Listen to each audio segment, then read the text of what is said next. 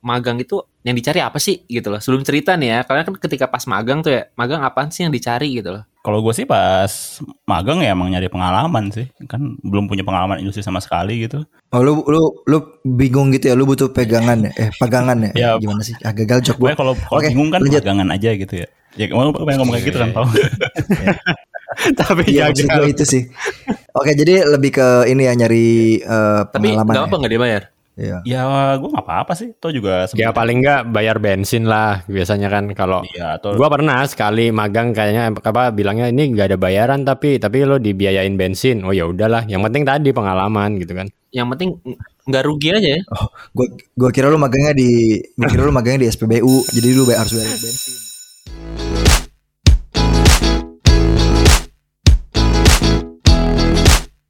guys, Woi. Gue baru tahu nih, gue baru menemukan life hack nih, life hack. Woi. betul. Nah, apa lu tuh? tau nggak kalau lu mesen GoFood atau lu mesen GrabFood Mhm. itu Ya, sebenarnya lu dapat bonus, Bonus apaan? bonus apa? bonus bonus susu. Lu pernah dapat nggak sih? Hah? Susu. Apaan? Iya, sesuai aplikasi. Ah, Lucu. Boleh, boleh. Ah, lumayan lah pembukaan kita episode Boleh, ini. boleh, boleh. Oke, gitu. hari ini kita mau ngomongin ini kan klub bola kan, klub bola. Oh, gue tahu Inter Milan ya. Yes. Iya. Dapat banget kok. Boleh, boleh. Gue masih mikir, gue masih mikir, gue masih mikir. Iya iya iya iya. Jadi kita mau kita mau membahas kondisi nasional Inter, jadi internasionale Iya. gitu. Hmm. Internasional. Bisa aja jembatannya. Kan kalau kalau eh, kemarin ini kan kita oh, sempat apa ya admin kita ya teman-teman admin para mimin di Hmm. Diptek itu kan sempat bikin IG story sama Twitter ya untuk Hmm. nanyain eh, apakah para rakyat dan sobat-sobat satu server itu ngikutin nggak eh, info-info terkait dengan magang akhir-akhir ini gitu kan. Mhm, mhm. Sebenarnya ada banyak cerita di belakangnya gitu kan. Nah, tapi sebelumnya Oh. sebelum sebelum kita bahas eh, respon yang kemarin sempat ditanyain di eh, Instagram story-nya Diptek itu kalian sendiri pernah ada cerita menarik nggak terkait magang atau intern atau mungkin dulu mungkin nggak harus magang tapi ya eh nggak harus magang bisa juga apa kerja praktek ya Mhm. atau kayak praktikum Hmm. gitu ya Bedanya- yang yang bedanya di apa emang? industri Kerja praktek sama bukan sama kayak magang. Kayaknya Beda. ujung-ujungnya sama Iya. kalau kalau kalau ya. yang dilakuin sama si perusahaannya akan lihat itu sama-sama aja tapi mungkin kerja praktek itu kita dapat nilai Ya. dari kuliah Ya, Dari kerja kampus. praktek itu dari kampus, benar. Hmm. ya tapi kalau magang yang nggak ada nggak ada nilainya gitu yang mungkin kita dapatnya uang saku atau kadang mungkin uang lewat aja gitu kan karena nggak nggak sempet disakuin udah lewat gitu Atau terima kasih aja. atau 2 m gitu kan makasih mas gitu Nah, nah kalian ada ada cerita nggak Nah sebelum cerita nih Pak ya, sebelum cerita Hmm. gue pengen nanya dulu deh kalau misalkan buat kalian tuh kayak magang itu yang dicari apa sih gitu loh. Sebelum cerita nih ya, karena kan ketika pas magang tuh ya, magang apaan sih yang dicari gitu loh. Kalau gue sih pas magang ya emang nyari pengalaman sih, kan belum punya pengalaman industri sama sekali gitu. Eh, terus ya diajak apa waktu waktu gue kerja praktek ya emang kan itu kewajiban ya. Tapi kalau waktu gue magang beneran magang ya emang karena butuh expose di industri aja setelah lulus gitu.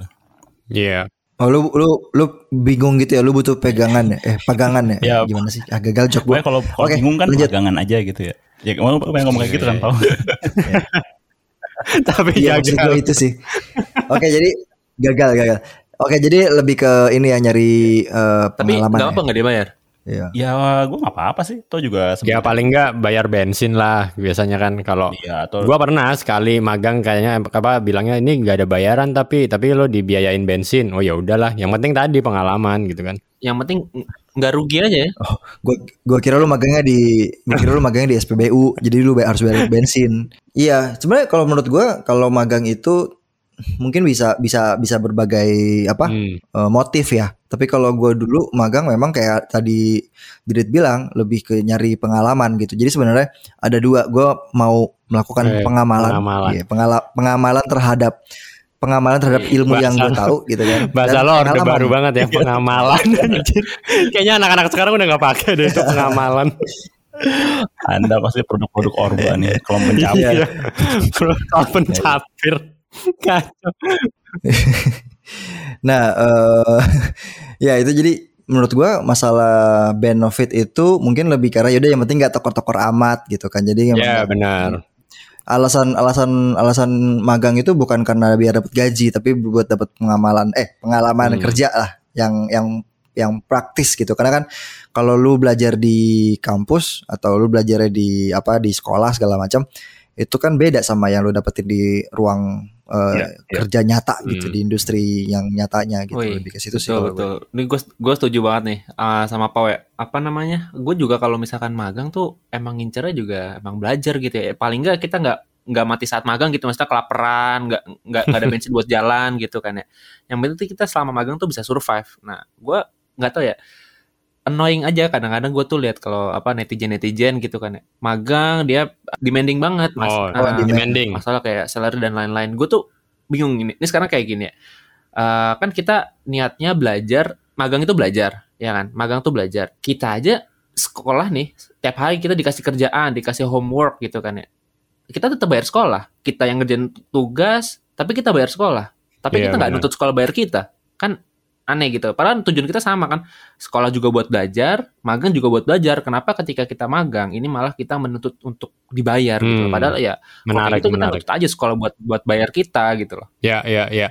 Dan dan selain selain buat belajar kan buat koneksi kan. Koneksi itu mahal loh gitu kan. Hmm. Hmm. Jadi kayak eh, lo kenal siapa, lo kenal siapa di industri dan tadi Pau yang bilang ya, buat lo itu masuk ke industri itu dan lo menjadi bagian gitu kan. Ya itu kan udah mahal gitu kan. Jadi ngapain harus kayak menentukan bayarannya berapa gitu sih. Gua agree sama sama Rama. Tapi emang emang sekarang pada banyak kayak gitu ya. Gue kayaknya agak kurang relate nih. Eh banyak yang demand kayak oh gue maunya dibayar segini buat magang gue gitu. Bukannya lebih ke dari company-nya bilang oke eh, buat buat program magang ini lu akan dapat benefit sekian gitu. Sekian tuh bukan berarti duitnya aja ya, tapi mungkin lu bisa dapat Hmm. apa gitu. Eh, makan makan siang, makan malam, makan pagi, Ya. snack gitu kan atau apalah.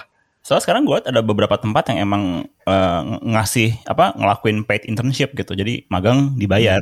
Kalau gue ngeliatnya gini sih, kalau kalau sebuah seorang yang masuk perusahaan dan dibayar gitu, berarti kan perusahaannya juga otomatis dia akan lebih memperhatikan Ya. kerja si orang ini kan gitu. Jadi Mhm. mau nggak mau, bukan mau nggak mau sih, jadinya yang dikerjakan bisa lebih dipertanggungjawabkan gitu. Kalau gue ngeliatnya gitu ya.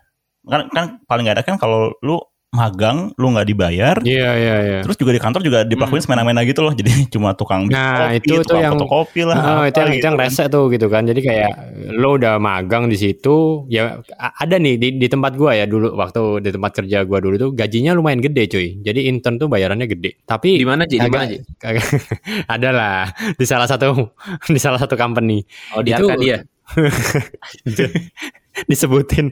Itu jadi eh, itu ker- kerjanya itu ada yang kadang-kadang nggak nggak ada gitu loh. Jadi kayak nganggur tiap hari nongkrong tiap hari ngobrol di bawah gitu kan. Jadi kayak sayang gitu Hmm, loh. Yes, ini ini bener- sama banget gue. Gue definitely setuju Iya, banget Ji sama iya. lo.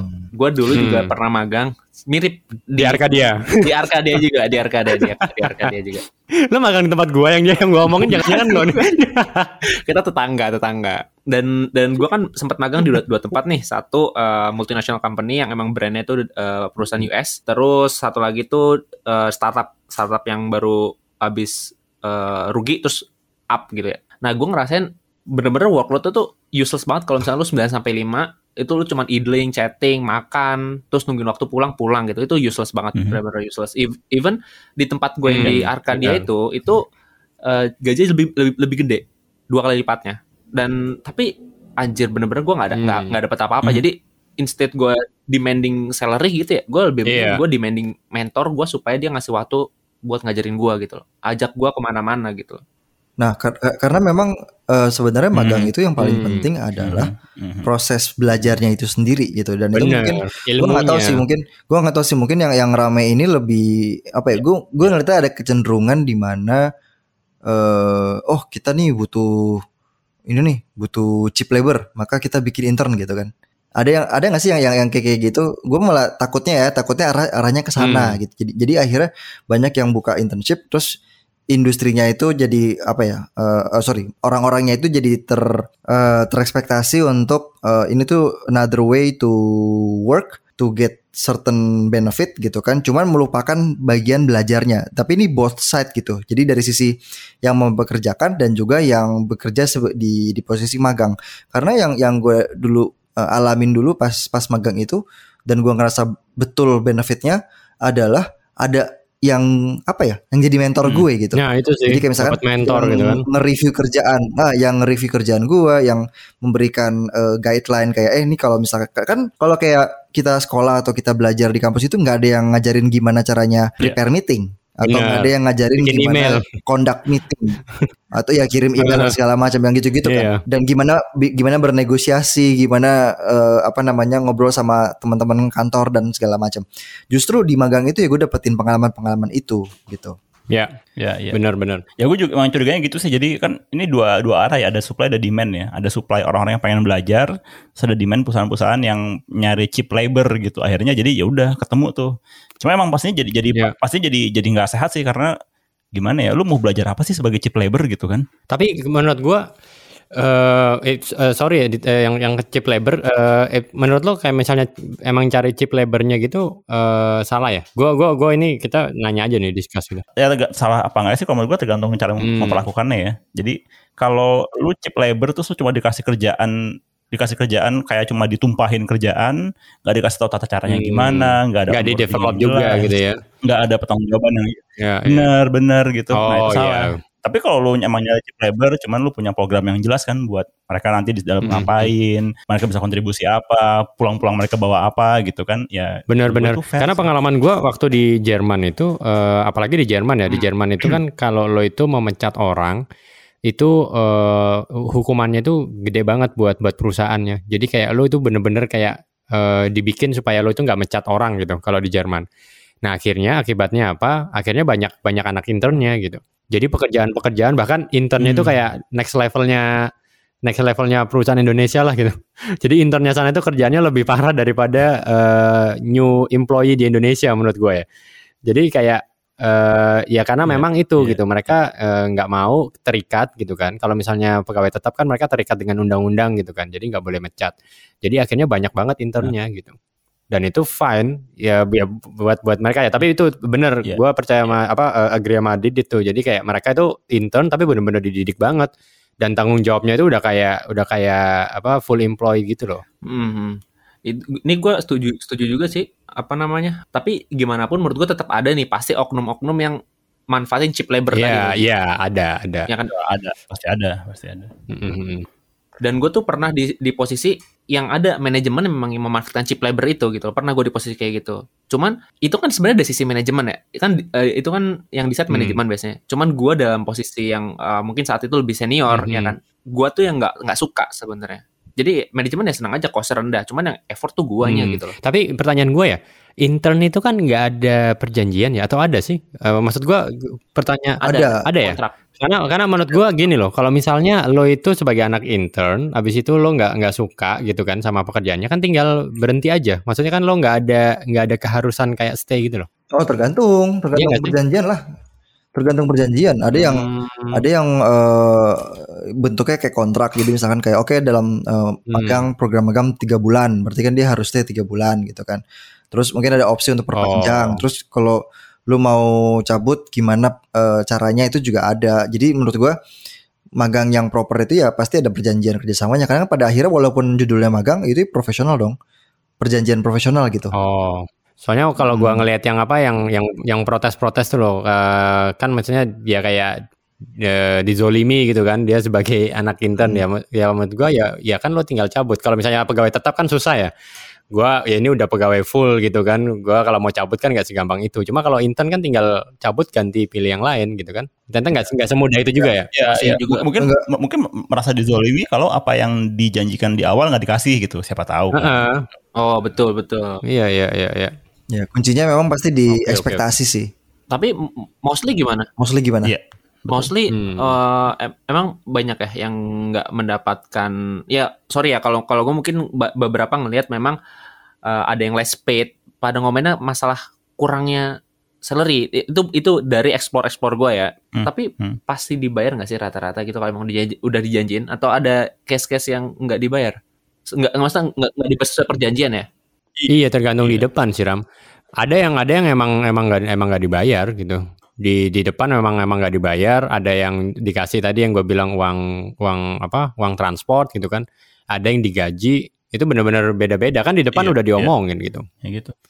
Yang penting di depan diomong sih. Jangan kayak misalnya lo digaji tapi ternyata lo nggak nggak digaji. Nah itu kan menyalahi menyalahi perjanjian. Kalau gitu kan. mau penyanyinya gaji 2 juta, ternyata cuma cuma dapat 500 ribu gitu misalnya kan gitu. Nah, Nah itu be- berhak buat buat komen Hmm, gitu hmm, kan. hmm, hmm, gitu ya. Tapi sebenarnya se- eh, permasalahan yang lagi rame ini eh, permasalahannya di di mananya sih? Eh, si anak magangnya nggak terima gitu ya? Gua nggak terlalu ngikutin soalnya. Ya kalau gue lihat-lihat ya, pertama dari less paid ya, dari uh, salary yang kurang, eh, yang kedua dari workload yang tinggi, dua dari dua hal itu. Klasik sih, sebenarnya Oh, klasik sebenarnya. workload tuh bisa sih. Kayak di Iya. depan nggak diomongin ya tiba-tiba. Gue klasik eh, masalahnya ya? lu mau judulnya magang atau atau gimana ya eh, kalau misalkan eh, benefit dan tanggung jawabnya itu nggak imbang ya pasti akan bermasalah lah gitu karena kan jadinya kayak wah gila nih ternyata kerjaan 10 orang dijadiin kerjaan satu orang doang gitu apalagi masih magang gitu itu kan lebih ada penekanan di situ gitu jadi ekspektasi yang clear biasanya eh, ekspektasi yang nggak clear itu bisa yang jadi bermasalah gitu jadi mungkin Um, dan dan gue juga ngelihatnya mungkin ada beberapa beberapa orang yang yang melihat internet itu adalah cara untuk dapetin uh, orang yang cepet gitu. Orang yang cepet karena mungkin dia masih muda jadi lebih apa punya semangat yang tinggi untuk belajar segala macam tapi itu kayak semacam dimanfaatkan gitu. Terus sebenarnya merupakan aspek aspek mentoringnya kalau gue lihat ya. Jadi mungkin karena Iya, menurut iya. karena menurut gue jujur kalau misalnya gue punya ada eh, apa ada intern yang di tim gue berarti gue punya tanggung jawab untuk nge-nurture orang ini gitu kan aja lu juga gitu, gitu Iya, kan sebenarnya benar-benar. dengan lu punya intern sekarang kan lu juga punya tanggung jawab lebih untuk gimana caranya ngembangin orang ini gitu Benar-benar. Nah itu makanya eh, gua eh, balik lagi kayak ke niat awalnya sama value perusahaannya kan. Eh, kayak misalnya contoh di gua di pemimpin.id juga kita banyak intern bahkan volunteer gitu. Mereka kerja nggak dibayar gitu. Tapi dari awal kan memang eh, value-nya kita pun bukan bukan profit gitu kan. Kita kan non profit dan kita gerakan gitu kan.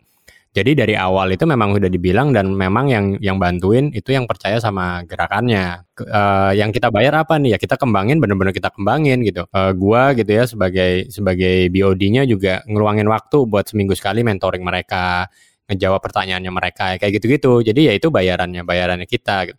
Nah, mungkin yang sekarang rame ini itu banyak yang kayak udah gajinya dikit, nggak diperhatiin gitu kan, nggak di develop gitu, kerjaannya sampai malam. Nah akhirnya ya ya wajar kalau protes. Apalagi perusahaannya eh, beritanya di mana-mana gitu ya, eh, apa eh, ininya mereka valuasinya naik gitu kan, bos-bosnya kaya. Nah itu kan jadi akhirnya lebih bikin sebel lagi ya.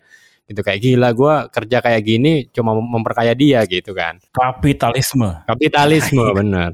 Bentar nih, bentar nih. Nah, gue mau agak ngomong dikit nih ya. Mm-mm. Masalah gaji kecil nih, ya kan? Mm-mm. Ini menurut gua, ini tergantung lu intern sebagai apa, Pak.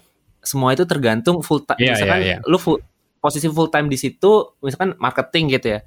Lu um, intern ya pasti lu akan dapat persentase dari berapa full time marketing di situ. Biasanya kayak gitu ya. Ya ya ya. Nah, kalau misalkan emang lu mau nyari duit, m- mau belajar, terus mau juga dapat duit dengan dengan dengan apa ya, eh, dengan posisi mahasiswa gitu ya, ya lu intern aja jadi jadi software engineer kalau mau ya.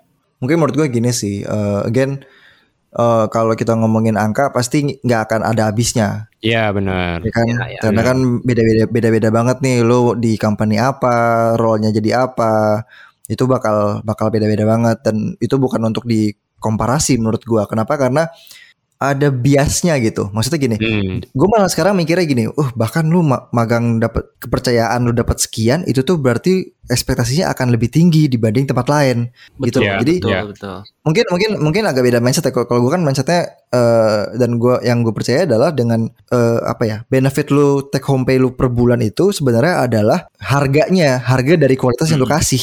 Jadi saat lu Iya. ngerasa lu eh, overpaid, misalnya lu nggak ngasih yang se- sesuai dengan apa yang lu dapet dalam artian kayak lu terlalu santai tapi lu dapetin lebih gede itu kan juga ada tanggung jawab apa ya?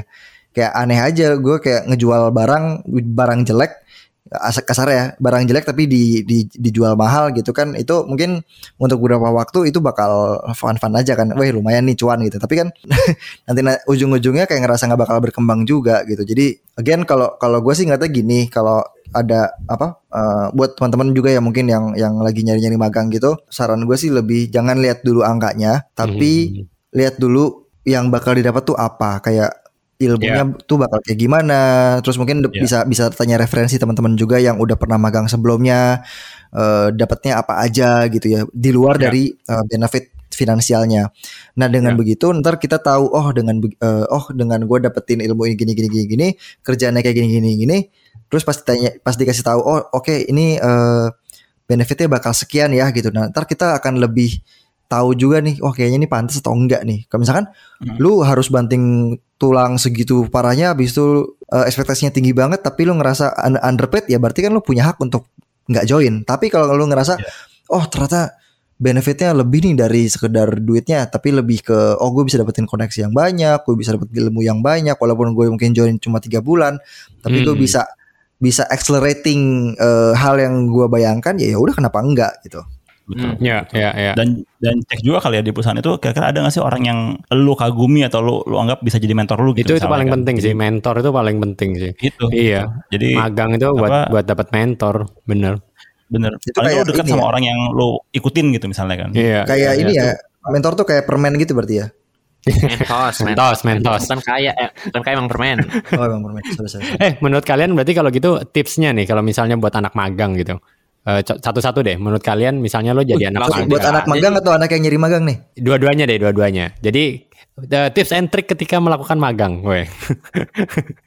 jadi kalau jadi anak magang, biar biar kita nggak tadi ya, biar kita nggak komplain terus gitu ya. Apa sih sebenarnya yang yang harus kita lakukan sebagai anak magang gitu? Ah, kalau ini kalau dari pengalaman gue ya, Hmm. karena kan di kalau di, di Labtech Indie kan suka ada zamannya tuh Hmm. anak pada nyari KP, nyari magang gitu kan, Hmm. berudul banyak banget. gitu. Mhm. Kita nolak kalau kita lagi nggak punya program apa-apa buat mereka gitu. Jadi kalau menurut gue sih kalau lu lagi apply magang di satu tempat gitu, Mhm. coba tanya aja eh, ada program magang nggak? Kalau ada program magang kira-kira apa ya gitu. Jadi lu juga jelas gitu, udah kebayang bahkan sebelum lu join pun lu udah kebayang gitu apa yang bakal dikerjain Hmm. selama berapa bulan di sana. Berarti gitu kan. lo search dulu ya kira-kira ini eh, perusahaan ini ngerjain apa dan ketika gua magang nanti gua pengen ngerjain apa di dalamnya gitu ya pengen Iya. belajar apa menarik menarik bener bener kirimnya kirim kirim email email kenalan gitu kan juga insya Allah dibalas lah gitu. Hmm, kirim email ke ini ya di bawah ini ya di atas dia udah atas. udah udah pindah di atas di cloud Datai. yang lain dong yang lain dong yang lain dong Gua, gua, gua, gua, Iya, iya. gua, gua, gua angkat tangan deh.